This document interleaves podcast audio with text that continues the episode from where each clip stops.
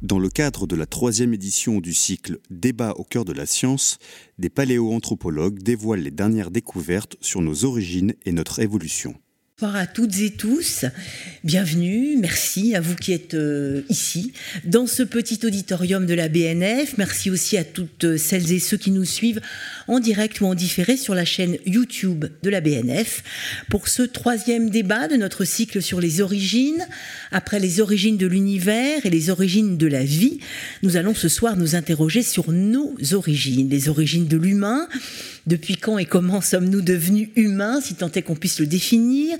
Une seule chose est sûre, c'est sur le continent africain qu'est né, qu'a évolué notre longue lignée humaine, qui ne cesse de se révéler plus buissonnante qu'on ne le pensait, grâce notamment aux avancées de la paléogénétique, de l'analyse de l'ADN, mais aussi des techniques non invasives d'imagerie qui permettent de revisiter toute notre histoire et notre préhistoire humaine qui pourrait bien commencer il y a 7 millions d'années au Tchad avec Toumaï, c'est le plus ancien représentant connu à ce jour de notre lignée des hominines. Alors pourquoi y a-t-il eu ensuite tant de manières différentes d'être humains?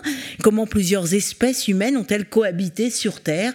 Jusqu'à ce que la nôtre, Homo sapiens sapiens, ne prenne toute la place Comment les analyses génétiques notamment ont-elles révolutionné notre album de famille, révélé des métissages, notamment entre Néandertal et Sapiens? Pourquoi notre arbre généalogique est de plus en plus et toujours plus buissonnant? Autant de questions ouvertes avec et par nos intervenants, les paléoanthropologues Sylvana Condémy et Antoine Balzo. Bonjour Antoine Balzo. Bonjour. Bonjour Sylvana Condémy. Alors Antoine Balzo, vous êtes euh, directeur de recherche CNRS au Muséum national d'histoire naturelle et au Musée de l'Homme, où vous êtes le spécialiste internationalement reconnu de l'étude du crâne et du cerveau des premiers humains, responsable notamment du projet de recherche PaléoBrain, dont on parlera probablement, vous êtes aussi, Antoine Balzo, un formidable passeur de votre science paléoanthropologique. À travers vos ouvrages, on peut citer Brève histoire des origines de l'humanité, qui est paru chez Taillandier, et même un escape game, comme quoi la paléo, ça peut mener à tout. Sylvana Condémy, vous, vous êtes paléoanthropologue, directrice de recherche au CNRS à l'Université d'Aix-Marseille. Vous avez beaucoup travaillé sur l'hybridation des néandertaliens avec Homo sapiens, en révélant notamment que les deux espèces ont partagé leur culture et leur gènes, voire même leur sang. Et vous aussi, vous aimez faire passer votre science à travers des ouvrages qui se lisent, on peut le dire, comme des romans, coécrits avec euh, le journaliste François Savatier. On peut citer Néandertal, mon frère, et plus récemment, Dernière nouvelle de Sapiens. Car notre préhistoire, euh, et surtout l'appréhension que nous en avons, elle a énormément évolué. Plus question aujourd'hui de la pensée euh, linéaire ou de chercher le chaînon manquant entre le singe et l'homme, comme dans ce document que je vais vous présenter, déniché dans les trésors de la BNF, visible sur Gallica, qui va, c'est la, coutume, hein, ouvrir notre débat. Il s'agit donc, vous le voyez, d'un article qui a fait la une du quotidien Le Journal du 15 décembre 1908 intitulé à l'Académie des sciences L'homme singe du muséum, aurait-on enfin trouvé le chaînon intermédiaire entre le singe et l'homme? Alors cet article est donc paru en une du quotidien Le Journal, relate la découverte de l'homme de la chapelle au sein, premier fossile de néandertalien découvert en France en 1908, ainsi que l'analyse qui en a été faite par euh, Marcelin Boulle, directeur du laboratoire de paléontologie du muséum. J'ai envie de vous lire quand même le, début parce que c'est quand même assez, assez étonnant. Aurait-on enfin trouvé le chaînon intermédiaire entre le singe et l'homme? 1908. Hein. L'échelle des êtres présente, comme l'on sait, entre l'homme et le singe, une lacune qui ne semble pas encore avoir été comblée. La recherche de l'être qui a dû constituer dans les temps préhistoriques ce chaînon intermédiaire a depuis bien longtemps exercé la sagacité des anthropologistes. Alors évidemment, on ne cherche plus le chaînon manquant aujourd'hui entre l'homme et le singe, Antoine Balzo, c'est fini. Ça, c'est vraiment, ça date du début du siècle. Depuis, ça a énormément évolué. Et, l'homme ne descend pas plus du singe que le singe ne descend de l'arbre. Enfin, pour euh, et, aujourd'hui, c'est buissonnant. On, ne pourrait plus avoir une, une comme cet homme singe du muséum. Alors c'est en partie lié en effet au contexte. Euh, il faut voir qu'à cette époque-là, la seule idée qu'ils ont de la variation autour de l'humanité, c'est les humains et comme comparaison, les grands singes. Aucune espèce fossile encore connue, pas de notion du temps long. Donc dans les faits, trouver un fossile ancien, c'est en quelque sorte un chaînon intermédiaire entre les humains et les singes qu'ils arrivent à observer euh, dans leur quotidien. Donc c'est vrai, en quelque sorte. Le biais qu'on a introduit plus tard, ça été d'imaginer qu'on pouvait reconstituer justement ces chaînons manquants quand on a commencé à, structurer cette arborescence, à essayer de donner une image à l'histoire de l'humanité et penser qu'on arriverait à trouver le nœud exact euh, fossile. Et aujourd'hui, on sait que c'est pas possible. C'est un, aspect théorique qu'on ne trouvera pas dans le registre fossile, mais ça a quand même un grand intérêt d'essayer de retrouver des formes anciennes euh, qui sont évidemment pas intermédiaires parce qu'il n'y a pas d'évolution entre le singe et nous, mais qui sont des ancêtres euh, lointains, parfois peut-être au tout début, qui pourraient être communs ou au niveau de la branche qui sépare les grands singes actuels des, premiers, des humains aujourd'hui c'est-à-dire euh, Sylvana Condémy, qu'évidemment, on ne répondra pas à la question de l'origine de l'humain, mais qu'au fond, euh, on sait aujourd'hui qu'elle n'est pas linéaire, comme vient de le dire Antoine, que, que c'est pas euh, nous ne descendons pas du singe, les singes sont une autre branche, et qu'il y a des fourmillements de branches, en fait. On peut le dire comme ça? Oui, mais c'est-à-dire que l'on est dans une discipline qui est cumulative. C'est-à-dire à chaque nouvelle découverte, ben, on essaie de placer le fossile qu'on trouve euh, dans un contexte euh, chronologique, euh, géologique, et on regarde également les caractères pour essayer de, pouvoir situer le fossile.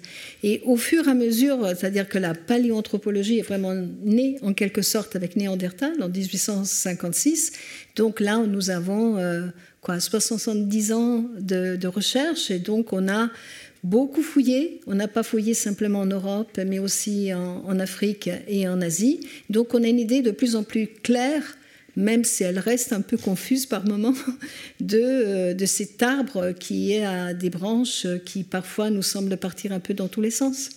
Néandertal, donc vous l'avez dit en 1856, un découvert en Allemagne à Néandertal. Voilà pourquoi il s'appelle euh, Néandertal. Vous avez beaucoup travaillé là-dessus, euh, Sylvana Condémy c'est une autre espèce humaine, on peut le dire comme ça, et il y a eu en même temps sur Terre plusieurs espèces humaines différentes, autrefois, ce qui n'est plus le cas aujourd'hui, rappelons-le. Disons que c'est une autre humanité. C'est une autre humanité. Voilà, parce que la notion d'espèce est une notion qui est extrêmement difficile à, définir. Parce que la notion, nous on l'utilise comme espèce en principe, on utilise la notion d'espèce biologique et euh, qui fait euh, donc euh, euh, qu'on connaît pour la zoologie et qui fait référence à l'interfécondité. Et jusqu'à une époque très récente, euh, l'interfécondité entre Néandertal et Sapiens n'était pas connue. Et puis, il ne faut pas oublier que dans la définition également d'espèces, il y a c'est pas simplement des populations qui peuvent se reproduire, mais dont les petits, les hybrides, sont eux-mêmes fertiles dans un milieu naturel. C'est vraiment la définition. Donc il faut que euh, que les hybrides soient autant fertiles. C'est sur la base de cette définition que tout le monde sait que l'âne et le cheval sont deux espèces différentes. Donc euh, voilà, on a fait du chemin, mais il reste encore beaucoup de choses. Mais votre question de départ, c'est c'est une humanité différente. Et aujourd'hui, nous savons qu'il y a eu des Néandertaliens à une époque où il y avait déjà des sapiens en Afrique. Néandertal était en Europe. Et on sait également, et ça par la paléogénétique, qu'au même moment, il y avait en Asie une autre espèce, qui est donc les Denisova, et sans doute, il y avait même plusieurs espèces en Asie, puisque nous connaissons l'homme de Flores, qui est un tout petit humain dans l'île de Flores, un lilliputien, comme on en comme on en parlait dans les livres quand on était enfant, on parlait de ces fameux gnomes qui étaient au milieu de nous et puis peut-être une troisième espèce, et puis en Afrique, il y avait peut-être une espèce qui était Nalidi, complètement séparée. Et donc, on voit qu'au moment où il y a euh, Néandertal, ben, Néandertal est cantonné à une petite partie du monde, euh, de, l'ancien monde, et qu'il y avait d'autres espèces dans d'autres climats qui évoluaient d'une façon indépendante et qui parfois se rencontraient. Alors toutes ces découvertes, si j'ose dire, ou c'est, tous ces embranchements, ils ont pu être mis au jour, vous l'avez dit, par l'ADN, hein, le séquençage de l'ADN, qui a valu aussi le, prix Nobel de médecine à Svante Pebo, hein, qui, a, qui a séquencé euh, le génome de Néandertal. Euh, vous m'avez donné la définition des espèces. Si je vous demande, puisqu'on est euh, autour de la question de, l'origine des humains, si je vous demande une définition de l'humain, c'est monstrueux ça. Est-ce qu'on peut, non pas dater l'origine, mais au moins, qu'est-ce qui rassemble la famille, la grande famille des humains ou les différentes humanités euh, qu'on sait qui ont même cohabité en même temps sur Terre? Euh, peut-être Antoine Malzo. C'est à la fois vertigineux et relativement simple, c'est une question d'approche. Et pour toutes ces questions-là, on a, on a ce juste milieu à trouver, euh, c'est de la science. Les définitions, c'est nous qui les proposons. Et évidemment, elles ne peuvent refléter qu'une partie de la réalité de la nature. La nature, finalement, euh, s'intéresse peu à savoir ce qu'est une espèce, c'est plus une question de chercheur. Et donc à nous aussi de mettre le bon gradient pour que ça fonctionne et que ça ait un sens dans ce qu'on essaye de déduire. Pour définir l'humain, il y a eu énormément de propositions, de possibilités, de recherches faites, et finalement on n'a pas de réponse excellente qui convienne à tout le monde. Euh, on en a une qui fonctionne d'un point de vue biologique, mais qui peut être largement discutée, c'est de réunir ensemble toutes les euh, espèces ou les groupes humains qui présentent des adaptations anatomiques à la bipédie. Et ça veut dire un changement du corps qui peut être variable en fonction des espèces. Toumaï serait le premier, Sahelanthropus, même s'il y a des discussions sur ce sujet-là. En tout cas, la base de son crâne, la forme de son cou, indique une transformation du corps pour être érigé. Donc le premier bipède. Le, plus ancien qu'on connaisse aujourd'hui. C'est toujours, il faut oui, aussi plus arriver à ne pas trop utiliser cette notion de premier. Il ne faut pas oublier qu'en fait, en évolution mm. humaine, tout ce qu'on a, c'est une image extrêmement partielle, qu'on espère être la plus précise possible, mais qui dans les faits est extrêmement parcellaire. Donc, à chaque fois qu'on parle du plus ancien, il faut faire attention. C'est vraiment contraint aux connaissances qu'on a. Il faut avoir de l'imagination pour cet aspect-là en tout cas, et savoir qu'on a un puzzle très très incomplet. Et donc pour définir l'humanité, l'adaptation à la bipédie, le changement euh, qui montre une différence, est quelque chose qui fonctionne bien pour les premiers, les australopithèques et les homos, sans pour autant euh, attendre que toutes ces formes soient similaires à Homo sapiens. Nous sommes une forme qui a évolué de manière particulière par rapport aux autres humanités. Donc ça, ça fonctionne bien. Les autres tentatives de définition sur des comportements, les premiers outils, le langage, sont assez subjectives et n'ont pas résisté aux découvertes archéologiques, donc ça devient plus compliqué. C'est pour ça qu'en général, moi, si on me demande de définir l'humanité, je fais simple, je parle d'adaptation à la bipédie, au moins ça fait quelque chose qui est défendable. Sylvana Condémy, parce qu'effectivement, comme le dit Antoine Balzo, euh, on pensait les outils, les premiers outils, mais ça tombe, si j'ose dire. On a découvert d'autres euh, primates hein, qui utilisaient des outils il y a très longtemps. Donc la plupart des, frontières de l'humain qu'on pensait stables sont-elles aussi mouvantes. Puis aussi, la, la, définition que donne Antoine, avec laquelle je suis tout à fait d'accord, c'est une définition qu'on donne du point de vue scientifique en tant que paléanthropologue. Je suis sûre que si on pose la question à un philosophe, c'est absolument absolument pas la bipédie qui intéresse un philosophe dans la définition de l'humain. Si on, si on parle avec euh, d'autres professions, ils auront d'autres, d'autres, d'autres aspects à mettre en évidence. Et c'est bien ça qui était le problème au début. Alors cet article que, qui a été publié en 1908 est très intéressant parce que 1908, c'est quand même 52 ans après la, la découverte de Néandertal. Alors on en est au chaînon manquant, on est encore dans une phase où euh, il y a un singe homme au muséum donc, on ne reconnaît même pas comme un véritable humain. Vous voyez, c'est un singe-homme. Au moins, le journaliste qui a fait la une euh, le, parle d'un singe-homme. C'était pas du tout euh, la, façon complètement de voir euh, de l'anthropologue qu'il a étudié à l'époque, Marcelin Boulle. Mais la définition dépend aussi de, de l'aspect qu'on veut mettre en évidence. Et il est clair que, par exemple, le statut de Néandertal a beaucoup fluctué. Et une chose qui était extrêmement euh, intéressante, c'est que euh, très vite après la découverte de Néandertal, euh, et Antoine en parlera mieux que moi puisqu'il a travaillé sur ce sujet, on s'est aussi beaucoup intéressé sur les capacités. Est-ce qu'il y a des, des sépultures? Est-ce que, par exemple, la chapelle au sein et je pense qu'Antoine ne va pas me contredire, c'est une sépulture. Donc déjà à l'époque, si on avait pris en considération le côté sépulture... En fait, qu'il enterrait ses morts. Voilà, il enterrait ses morts. Euh, on aurait pu dire, bah, c'est pas tout à fait un singe, quoi. On ne connaît pas de singe qui enterre ses morts. Mais et tout ça a été très très vite un peu euh, noyé parce que à la fin du 19e siècle, on a trouvé des autres néandertaliens euh, dans un site qui s'appelle Krapina en Croatie, hein, en 1893 les premiers. Et puis, euh, l'anthropologue, le, paléanthropologue qui les a étudiés de l'époque, qui était vraiment un très bon anthropologue, avait vu que sur les os, il y avait des traces faites avec des outils. Et donc, qu'il a, qu'il a interprété comme des traces de décharnement. Donc, bien sûr, ce singe homme était cannibale.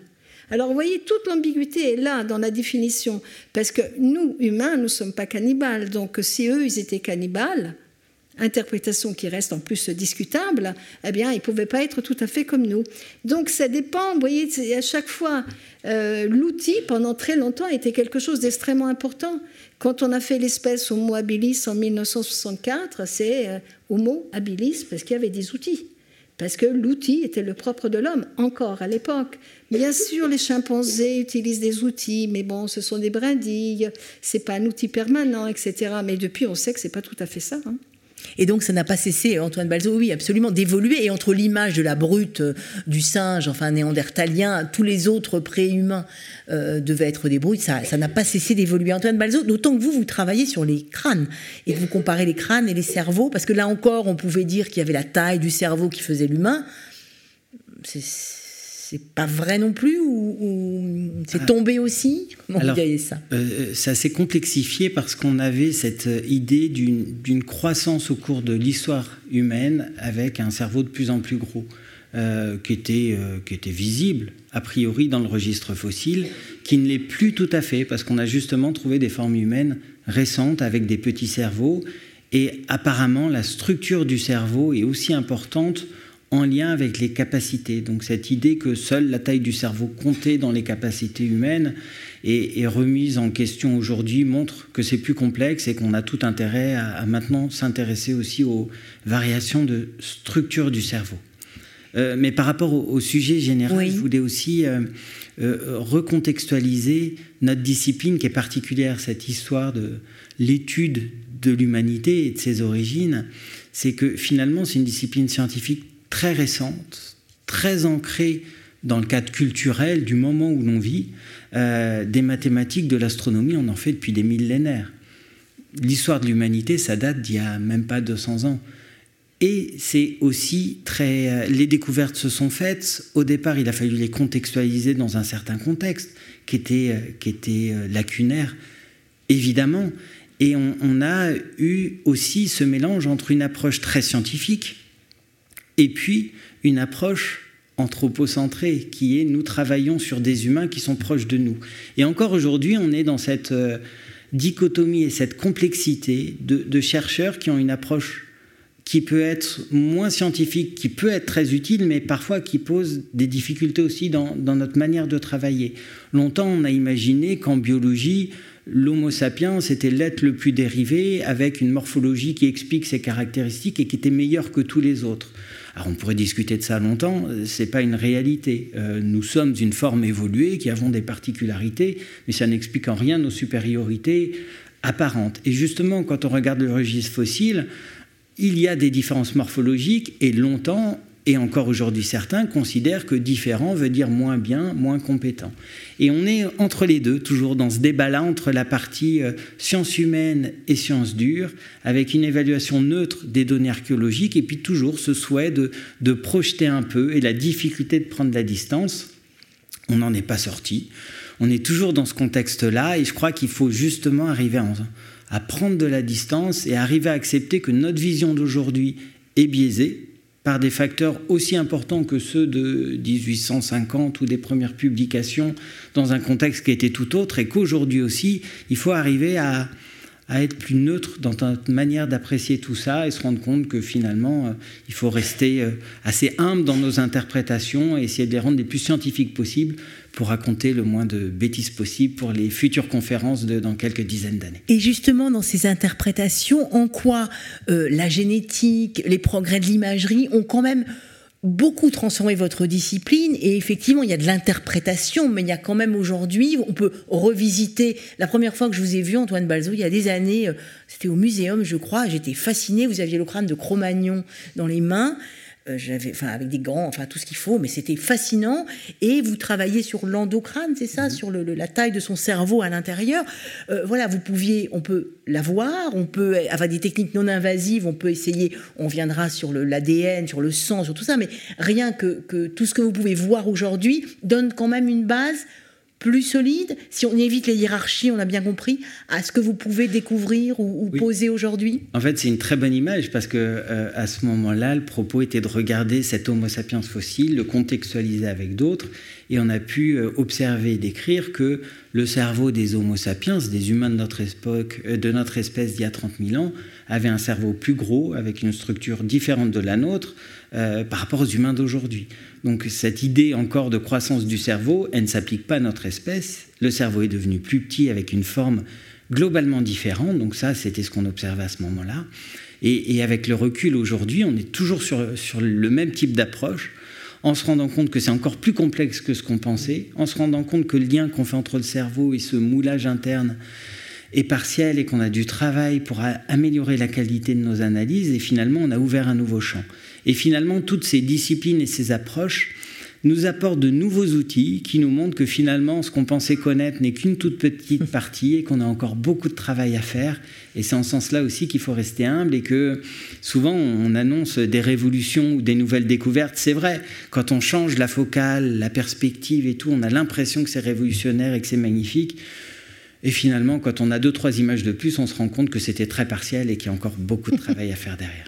Beaucoup de travail, beaucoup de travail du côté de l'ADN et de la génétique. Je reviens vers vous, Sylvana, entre les métissages, y a une révolution entre Néandertal et, et Sapiens, mais aussi probablement Denisova et Néandertal.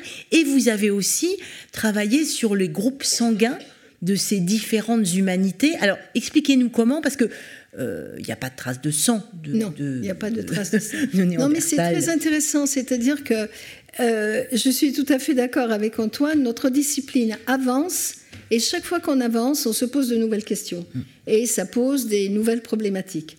Alors, pour revenir à l'étude auquel j'ai participé, c'est-à-dire qu'on a aujourd'hui des génomes, c'est-à-dire de l'ensemble de la structure de l'ADN, de l'ADN nucléaire, de certains néandertaliens, de un Denisovien et un autre qui est un peu moins euh, élaboré, disons, parce qu'il ne faut pas simplement avoir toute la structure de l'ADN, mais l'avoir plusieurs fois, plusieurs exemplaires, pour pouvoir vraiment être certain de ce qu'on met en évidence. Et euh, l'ADN, ben, c'est le code génétique qui code pour des gènes pour euh, notre, notre patrimoine, pour le patrimoine de Néandertal, le patrimoine de la mouche, pour tous les êtres vivants. Et, quand on regarde de près cet ADN, eh bien, on, peut lire plein de choses.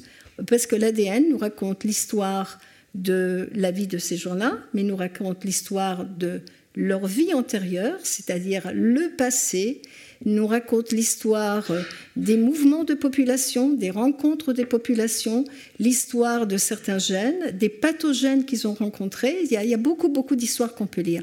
Et alors, euh, puisque je suis dans un laboratoire à Marseille, qui est un laboratoire mixte dans lequel on couvre toute l'anthropologie, et nous sommes un laboratoire mixte qui n'est pas simplement l'université CNRS, mais l'établissement français du sang, ben un jour, autour d'un café, euh, comme ça arrive tous les jours, mais on s'est dit, ben tiens, si on transfusait Néandertal, qu'est-ce qu'on pourrait lui donner comme sang? Et à partir de cette petite blague comme ça, ben on s'est posé vraiment la question, puisque les gènes codent pour également les groupes sanguins, pour euh, tous les systèmes des groupes sanguins, mais qu'est-ce qu'on pourrait trouver dans les génomes qui ont été euh, séquencés qui puissent nous donner des indications? Et alors, c'était euh, une blague qui est devenue vraiment un projet extrêmement important que nous continuons encore aujourd'hui sur des populations actuelles, parce que finalement, on s'est rendu compte qu'il y a plein de choses.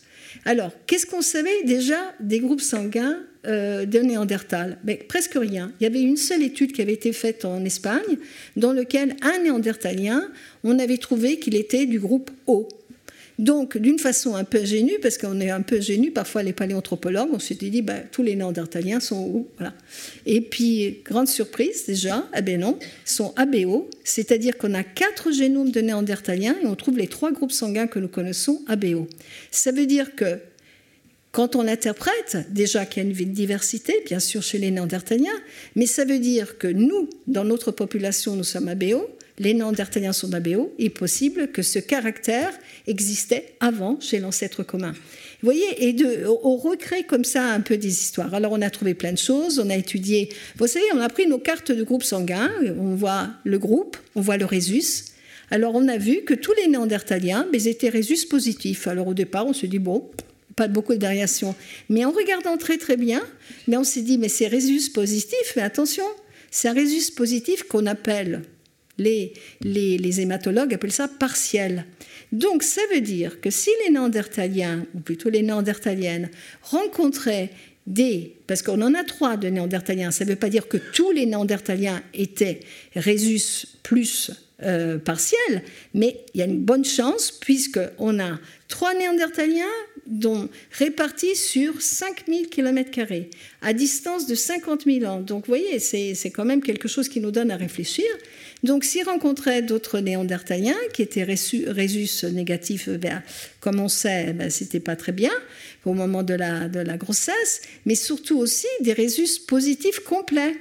Donc, on en parlera après, la disparition des Néandertaliens. Mais vous comprenez que si les rencontres sapiens-néandertal se faisaient avec des rhésus euh, euh, positifs complets, eh bien, ça pouvait provoquer la maladie molétique du nouveau-né. Vous voyez Et on apprend plein de choses comme ça. C'est comme le, on découvre, on, pense découvrir une chose qui n'est pas très importante, et puis on voit on s'est rendu compte qu'il y a un, système très particulier qu'on appelle sécréteur euh, sur les, sur dans le système ABO, et euh, il y a un sécréteur S majuscule E, S minuscule E, ce sont des haplotypes différents, des variantes différentes.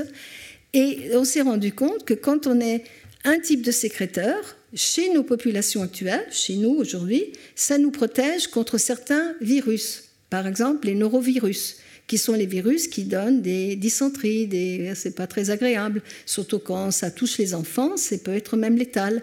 Eh bien, ils avaient cette protection contre les norovirus, voyez. Donc on apprend beaucoup, beaucoup de choses. Mais je ne voudrais pas trop monopoliser la, la, parole, parce que je pourrais parler pendant une heure sur ça. Alors on, apprend, on va essayer de remonter, comment dire, remonter un petit peu le temps. Il y a quand même une chose qui est absolument certaine, même si euh, chaque, chaque nouvelle découverte ouvre de nouvelles questions, c'est qu'on est tous les humains issus d'Afrique, sortis d'Afrique, mais là encore, c'est pas du tout linéaire. On sort d'Afrique et puis on se développe ailleurs. Il y a eu des retours en Afrique. Il y a eu plusieurs espèces contemporaines en Afrique. Donc tout ça se, effectivement, se complexifie et fait plein de chemins différents.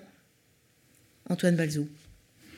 Oui, plein de chemins, plein d'histoires différentes euh, qui peuvent s'inscrire à plein d'échelles en fait. Euh, l'origine des primates, l'origine des humains, et, donc il y a plein d'événements qu'on peut dater, essayer de localiser.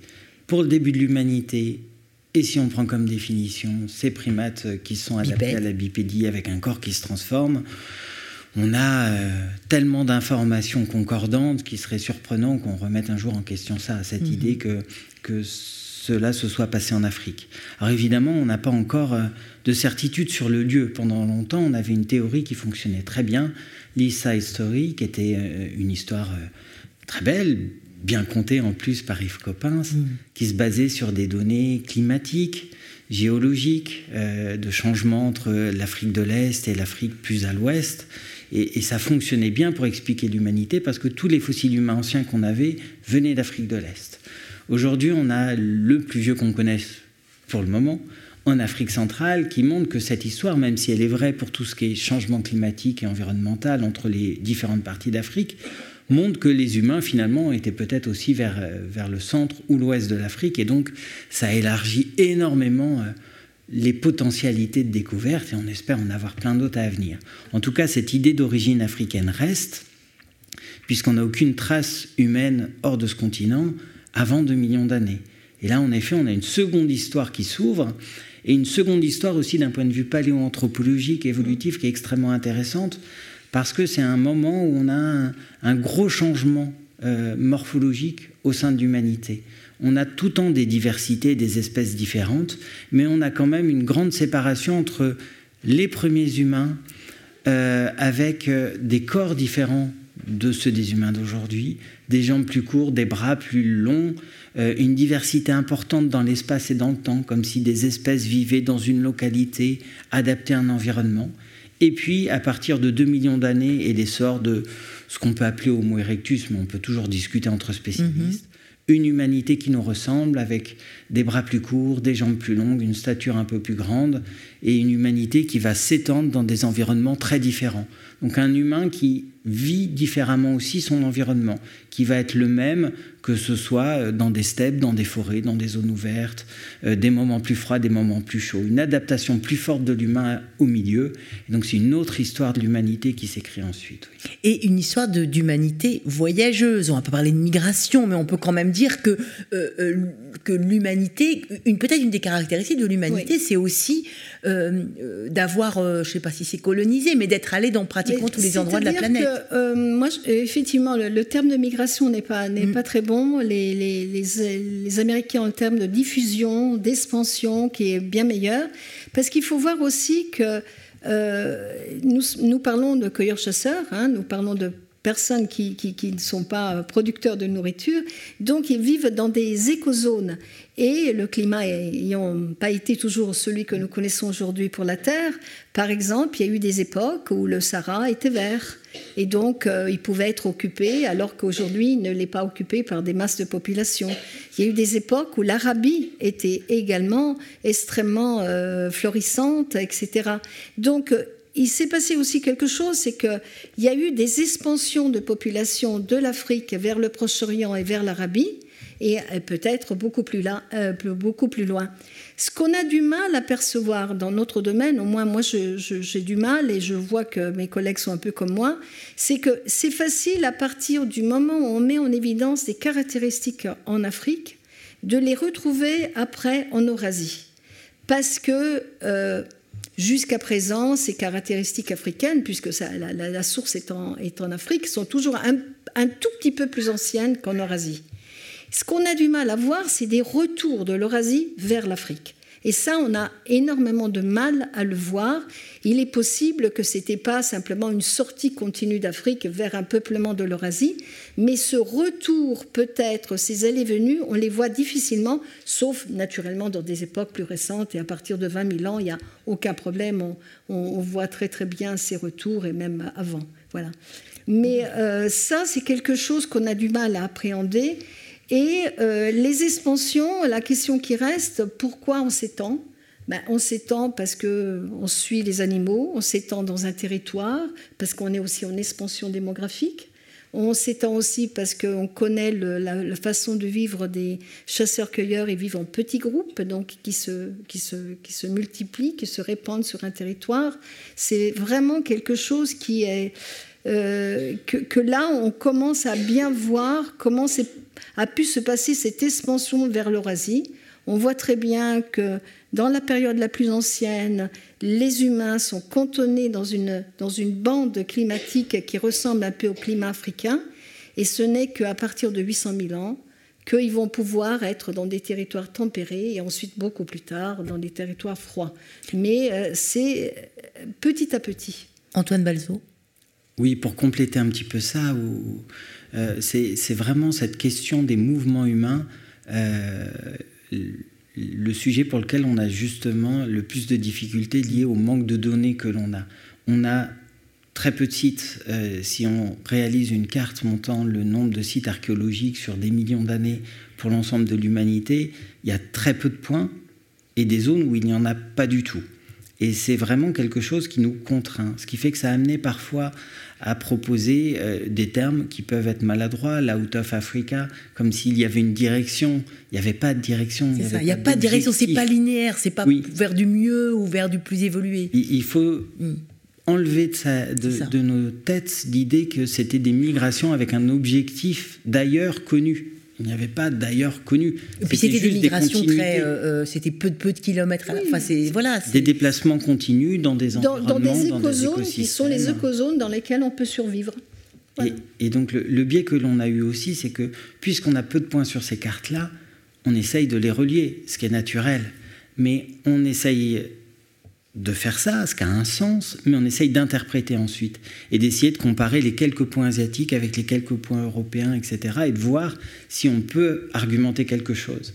C'est tellement lacunaire que finalement, le peu de liens qu'on peut mettre en évidence montre qu'on a trop peu d'informations pour bien le comprendre, et que ces humains continuent à se déplacer beaucoup, et que finalement, la période pour laquelle on commence à avoir de l'information, c'est cette période récente, il y a 50 à 100 000 ans, avec les Denisoviens, les Homo sapiens, ces Néandertaliens en Eurasie, en particulier en Asie centrale, où on commence à avoir de nombreux sites dont un, Denisova ou ces sites russes, où les trois groupes humains sont représentés. Donc euh, euh, Homo sapiens, Néandertal et Denisovien. oui, oui, dans, le même lieu. Et le potentiel aussi, par exemple, des études euh, d'ADN dans les sédiments qui vont permettre de renseigner la présence de ces humanités et les reconnaître, vont peut-être à l'avenir nous permettre de mieux comprendre la dispersion de ces humanités à cette époque-là. Et on se rendra sûrement, probablement mieux compte du fait qu'ils se sont côtoyés, à quel point ils sont côtoyés, déplacés, et combien ces mouvements étaient euh, continus et ces humanités se partageaient la planète. Est-ce qu'on pourrait découvrir aussi d'autres humanités euh? Ah, Tout à fait, tout à fait. Surtout euh, qu'il y a des grandes parties du monde qui ne sont pas explorées parce qu'elles ne sont pas explorées, parce que c'est difficile de fouiller, c'est dans des zones tropicales où la conservation... Vous savez, en tant que paléoanthropologue, on aime trouver des fossiles. Alors, on ne va pas dans des endroits où les fossiles se, conservent mal. Mais euh, là, aujourd'hui, effectivement, pour rebondir sur ce que disait Antoine, avec les nouvelles recherches qu'on fait, il faut voir que euh, on, retrouve dans les sédiments de l'ADN. Donc, on peut savoir... Euh, si euh, ces endroits étaient occupés, par qui ils étaient occupés, par des Denisova ou par des Néandertaliens. C'est, absolument magnifique. C'est-à-dire qu'on a, euh, comme disait un de mes amis François Zavatier, une archéologie sans eau. C'est-à-dire que vraiment, on a vraiment... Grâce à l'ADN. Oui, grâce à l'ADN. C'est quelque chose qui est vraiment assez étonnant parce que euh, on peut savoir quels sont les endroits qui ont été habités, pas habités. C'est vraiment. Alors justement, à, ce propos, j'aimerais bien qu'on s'arrête. Euh, je crois que c'est 780 000 ans plus tôt, au Proche-Orient, autour d'un feu, parce que quand on parle d'humanité, d'humanisation, le feu est évidemment un marqueur formidable. Et Sylvana, oui, on a découvert, c'est vous qui m'avez alerté là-dessus, donc euh, c'est le site de Gersher Benot Yaakov en Israël, les plus anciennes traces, donc on est d'accord, hein, connues à ce jour, de feu domestiqué à 780 000 ans, c'est ça? Oui, c'est-à-dire que, bon, on connaît tous la guerre du feu, il y a eu un très beau film, il y en aura un nouveau et tout ça. Euh, quand on parlait tout à l'heure de définition d'humain, effectivement, il y a une définition biologique qu'on peut donner, il y a une définition culturelle, et euh, dans la définition culturelle, on met les outils, on met le feu, on met tout ce qui est l'art, on peut mettre tout ce qu'on veut, etc. Et le feu, c'est une grande question. Ça a toujours beaucoup, beaucoup intéressé les archéologues. Alors, on a des traces de feu dans des sites. On en a même 1,5 million en Afrique. Alors, euh, est-ce que c'est du feu qui est c'est pas du feu intentionnel, c'est sans doute du feu qui a été ensuite utilisé, qui s'est développé d'une façon naturelle. Mais ce qui est important avec ce site au Proche-Orient, donc il a été fouillé, il a été découvert il n'y a pas très longtemps, dans les années 1990 euh, environ. Il a, les premières traces étaient en 1970, mais bien fouillées dans les années 1990. Euh, avec des méthodes euh, qui sont des méthodes absolument incroyables, actuelles, donc en faisant le maximum d'attention à tous les moindres détails, etc. Et il s'avère que ce site a été occupé pendant 100 000 ans. Il y a 100 000 ans de sédiments et 50 000 ans d'occupation humaine et 50 000 ans d'occupation continue avec du feu. Et on a mis en évidence que pas simplement. Alors, c'est un site assez particulier qui se trouve dans la vallée du Jourdain, qui a été fouillé d'une façon assez particulière. Tout, tout, tout a été euh, tamisé dans les moindres détails. Donc, ils ont trouvé des micro-éclats qui étaient dans le feu. Donc, c'est prouvé que c'est brûlé tout ça. Ils ont trouvé euh, des traces, les premières traces de cuisine. Ils ont trouvé des traces euh, de, de, poissons qui avaient été cuits en papillotes. Hein. Donc c'est un feu. Il y a 780 Voilà, c'est-à-dire qu'on n'a pas jeté du poisson dans le feu pour le faire cuire, pour le rôtir, mais on l'a protégé euh, euh, d'une certaine façon, et ça on le sait parce que euh, c'est des énormes carpes qui étaient là-bas dans un lac qui n'existe plus. Hein. Aujourd'hui, dans la vallée du, du Jourdain, il y avait un lac qui s'appelait la Oula. Et au fait, ce qu'ils ont trouvé, c'est qu'ils ont trouvé des dents pharyngiennes, parce que certains poissons ont des dents dans, dans, la, dans la, partie basse là, du, du pharynx. Et ces dents, quand elles sont cuites à feu vif, elles disparaissent. Elles sont très cartilagineuses et on ne les retrouve pas. Et pour qu'on puisse les trouver, il faut que la température ait été à une température qu'on connaît très bien. Les chercheurs ont fait des expérimentations et ils savaient donc que ce poisson avait été mis en papillote peut-être avec des feuilles, avec des choses dans le feu, et que ça est cuit. Donc c'est un feu qui nous donne toutes les traces par l'archéologie, par les outils qui ont été euh, façonnés avec le feu, par la cuisine, par le nombre de graines euh, qui sont brûlées, par tout un ensemble d'indices archéologiques qui avaient du feu, et que ce feu, pour l'archéologue principal qui a fouillé le site Namagoren, et pour euh, toutes les personnes qui ont travaillé avec elle, ben, on se rend compte que ce feu n'était pas simplement entretenu pendant 50 000 ans. Au bout d'un moment, il est sûr qu'il pouvait le reproduire. Alors, c'est le seul site qu'on a. Seule preuve peut-être d'un feu domestiqué il y a 800 000 ans, 780 000 ans. Quand on va en Europe, eh ben, on n'a rien de, aussi précis parce que c'est des, recherches anciennes, parce que la, conservation n'est pas toujours celle qu'on souhaiterait quand on fouille un site. Mais à partir de 400 000 ans, on a de plus en plus de traces de feu et on voit que là, le feu était bien euh, presque quotidien. À partir de 200 000 ans, il n'y a plus aucun doute, tout le monde a le feu, etc. Donc c'est très important parce que le feu, c'est plus que le feu. Hein. Encore une fois, je reviens à la guerre du feu. Ça protège du froid, ça protège les animaux, ça permet de, cuisiner. Mais le fait de se protéger du froid, ça veut dire qu'on peut aller habiter, vivre, euh, aller dans des zones tempérées. On peut, on peut vivre ailleurs que dans cette, cette, ce, climat qui est le climat euh, douce aux sorties euh, où ont été vivre les premiers Homo sapiens. Ça permet également de changer d'un point de vue biologique son corps. On sait très bien qu'il y a eu des grandes modifications à partir du moment où on a fait cuire les aliments. Il y a une réduction de notre intestin. Et cette énergie qu'on dépensait énormément pour, euh, pour, la, pour mâcher, pour digérer, eh bien, elle peut être réemployée vers d'autres zones, et en particulier le cerveau sur lequel travaille. Et eh bien justement, Antoine, je voulais vous demander, est-ce est que précisément ces changements, euh, notamment autour du feu, donc euh, alimentaire, est-ce que ça se voit euh, dans les crânes, dans les cerveaux, dans, les, dans ce projet Paleo Brain euh, sur lequel vous travaillez. Est-ce que vous voyez ces modifications, ces formes d'humanisation? Alors historiquement, sur des sujets comme ça, on est un petit peu dans la recherche de, la poule et de l'œuf, de savoir eh qui a causé l'autre. Et, c'est difficile de, réellement euh, répondre. Pour la poule et l'œuf, on peut, mais pour ce sujet-là, c'est plus compliqué. Surtout que, visiblement, pour le feu, on, constate euh, qu'il a été probablement développé par plusieurs groupes humains différents, plusieurs espèces humaines différentes. Alors, il n'y a pas de discussion sur Sapiens et Néandertal, mais euh, il y a des sites en Asie où visiblement ce sont des Homo erectus et où il pourrait y avoir des foyers répétés. Donc on a plusieurs groupes humains qui semblent avoir eu ces capacités-là. Et c'est pour ça que euh, autant la, logique euh, est évidente sur le changement et l'impact que ça a sur l'alimentation, sur le corps, c'est indiscutable. sa mise en évidence est plus complexe et le corréler avec une humanité ne fonctionne pas, en tout cas d'un point de vue archéologique. Et c'est vrai que ça, complique justement euh, cette possibilité de faire un lien. Et peut-être que justement, euh, on, ne peut le faire simplement parce que ces différentes humanités ont fini par l'adopter, le, faire, l'exploiter.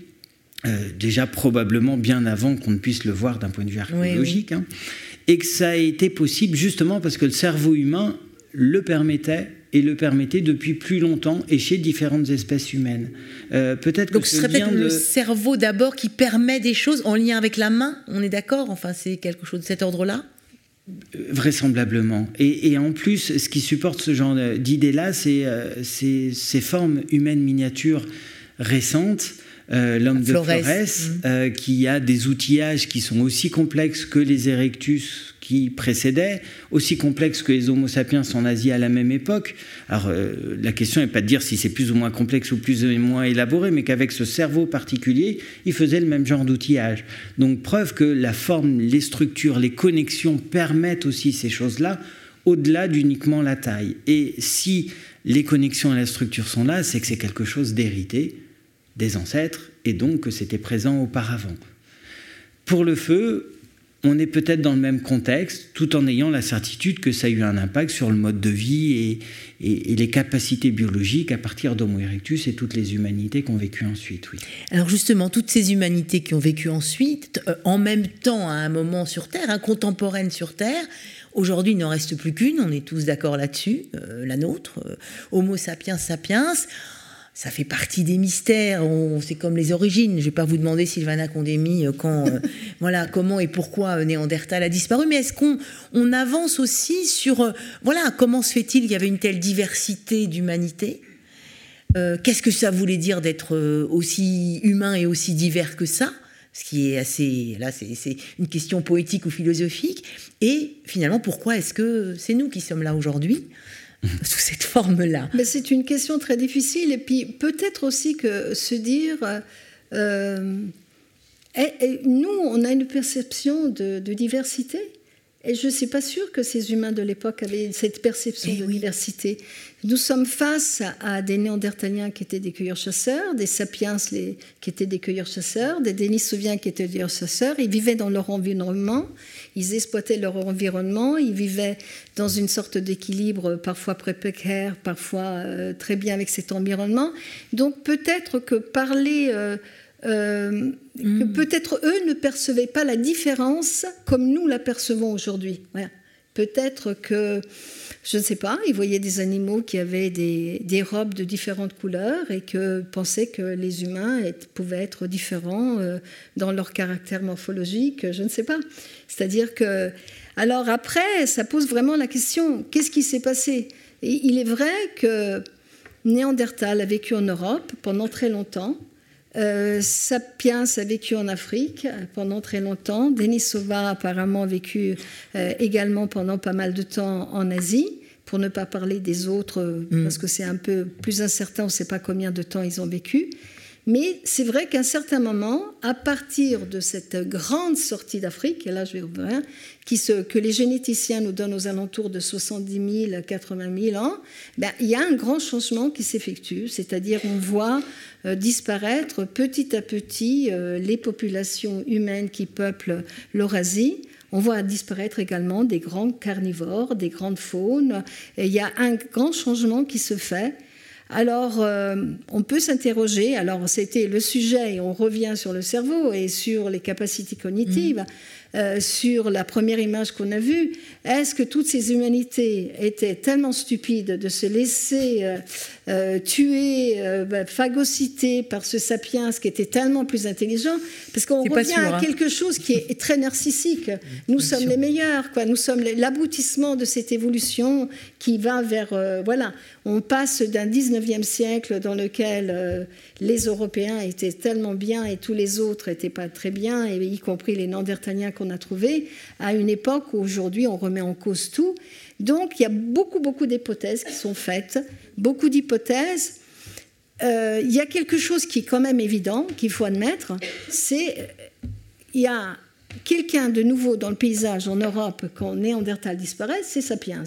Il y a quelque chose de nouveau en Asie quand les Denisova et les autres disparaissent, c'est Sapiens. Donc il y a forcément une relation. Comment euh, s'est fait cette disparition? Est-ce que c'est problématique Il est clair que ce n'est pas des génocides, parce qu'une disparition sur des milliers d'années, ça ne peut pas être un génocide. mais il est possible qu'il y, ait eu, des, heures, des trucs, quelque chose. Il y a pu y avoir également des problèmes de fertilité. Peut-être que cet Homo sapiens qui, qu'on voit vers 70 000, 90, 80 000 ans, dont nous, qu'on retrouve, parce qu'on sait que notre diversité génétique est très très faible, donc on sait qu'on vient de cette humanité qui est sortie à ce moment-là. Est-ce qu'il avait une démographie qui était beaucoup plus agressive? Est-ce que c'est quelque chose aussi de culturel C'est-à-dire que on voit il y a beaucoup de choses qui se passent. On a l'impression que la longévité devient beaucoup plus importante. Donc euh, peut-être cette longévité, c'est la fameuse théorie des grands-mères, ça permet à la communauté de prendre en, charge les petits-enfants et les femmes peuvent faire plus d'enfants. Il y a beaucoup de choses qui se passent. Moi, je trouve que pour l'instant, aucune des explications qu'on a n'est euh, satisfaisante. Moi-même, j'ai une ANR en ce moment euh, avec une hypothèse sur la nourriture qui était complètement différente entre Néandertal et Denisova et euh, Sapiens, à partir aussi de, structures génétiques euh, dans les gènes. Mais je pense qu'il faut aussi accepter qu'on n'a pas réponse à tout et que peut-être on a chaque jour quelques petits éléments, mais Antoine Balzo, vous en pensez quoi Et par rapport justement à vos études, notamment autour des différents crânes, hein, de primates, d'humains, euh, euh, est-ce que vous, vous, êtes, vous partagez l'avis de Sylvana Ça reste d'énormes points d'interrogation? Est-ce que vous voyez des, changements, des, pistes euh? sur, la question de la disparition, j'ai j'ai pas de réponse définitive. Mm. Euh, il y a plein d'hypothèses proposées, aucune qui fonctionne réellement bien. Mm. Euh, il y, a, un point aussi euh, qui est important, c'est qu'on sait que tous les premiers Homo sapiens hors d'Afrique, on en a à partir de 100 000 ans jusqu'à 25 000 ans, on sait ou on a des indices, au moins pour les plus récents, qui ne sont pas des ancêtres de l'humanité d'aujourd'hui. Homo sapiens a aussi subi cette contrainte rencontrés par les autres humanités en dehors d'Afrique, c'est-à-dire euh, ces mouvements, ces changements climatiques, ces contraintes volcaniques, tous ces événements qui ont pu arriver, qui ont eu une pression sur, euh, sur ces autres espèces humaines qui ont contribué à leur disparition. Visiblement, les premiers Homo sapiens, les Cro-Magnons et les autres anciens hors d'Afrique ont disparu aussi sans être nos ancêtres. Et nous, nous sommes issus d'autres humanités ressorties d'Afrique ultérieurement. Donc ça, c'est aussi un, point de vue différent sur... En effet, on ne peut pas expliquer la cause ou les causes, parce qu'il y en a probablement beaucoup de la disparition, mais un aspect qui explique aussi pourquoi nous sommes là, c'est que nous avions encore un pied en Afrique, ce qui n'était pas le cas des autres humanités qui, elles, étaient sur les autres parties du monde. Et puis sur la question de l'intelligence, alors moi c'est un sujet qui me, qui me fascine. Euh, j'essaye de travailler sur le cerveau des humanités préhistoriques c'est très compliqué. On essaye de progresser dans nos capacités d'analyse de, ce qui nous reste du cerveau. C'est extrêmement partiel. Et alors faire le lien avec les comportements, c'est encore plus compliqué. On en est très loin justement parce qu'on voit bien que ces cerveaux néandertaliens d'Erectus étaient structurellement très différents des nôtres, euh, avec pourtant des niveaux de capacité révélés par les données archéologiques étaient importantes. Et finalement, par rapport à cette question, moi là, je suis... Euh, euh, c'est peu scientifique comme approche, ou en tout cas c'est pas lié à mes études euh, réelles, mais je suis assez convaincu que un Homo sapiens d'il y a 40 000 ans, un Néandertalien d'il y a 40 000 ans ou moi, avons le même degré d'intelligence, les mêmes niveaux de capacité. Euh, quand je vois des peintures d'il y a 35 000 mmh, ans, ou ce que faisaient mmh. les Néandertaliens à cette époque-là, ça démontre des capacités de réflexion, d'anticipation, d'empathie, euh, de conception de l'au-delà qui sont importantes. Et que le biais que l'on a aujourd'hui, c'est de considérer que nous avons des niveaux de potentialité qui sont gigantesques, mais qui ne sont pas liés à nos capacités individuelles.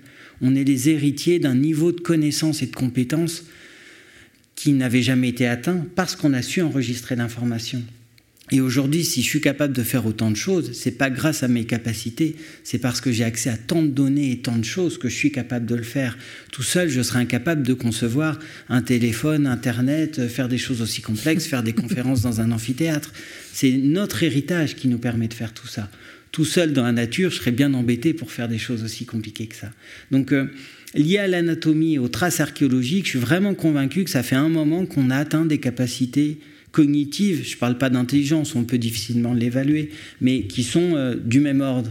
Et que finalement, aujourd'hui, il y a cet aspect-là aussi qu'il faut qu'on prenne en compte que nous sommes les héritiers du cumul de connaissances depuis quelques milliers d'années de l'humanité, et que c'est important d'en avoir conscience, important de le valoriser aussi, de bien réfléchir justement quand on discute aujourd'hui de ce qu'est la science, de ce que sont les connaissances, de se rendre compte que parfois on tombe dans la facilité ou dans le biais d'essayer d'aller plus loin et de comprendre la solidité de la recherche aussi et pourquoi c'est important et pas prendre juste l'idée qui nous paraît la plus sexy en pensant que parce qu'elle a été racontée, euh, elle est chouette et est plus valable que le reste.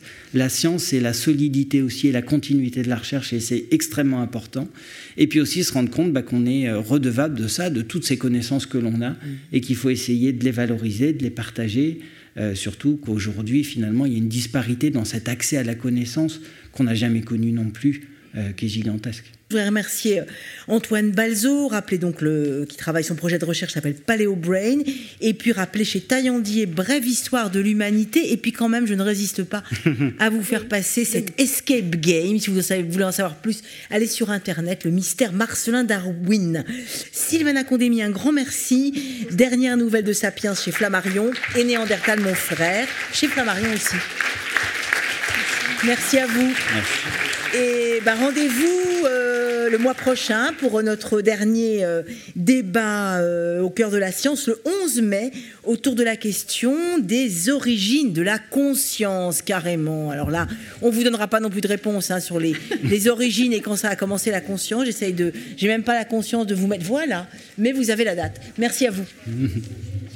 Et merci à toute l'équipe de la BNF. Merci beaucoup.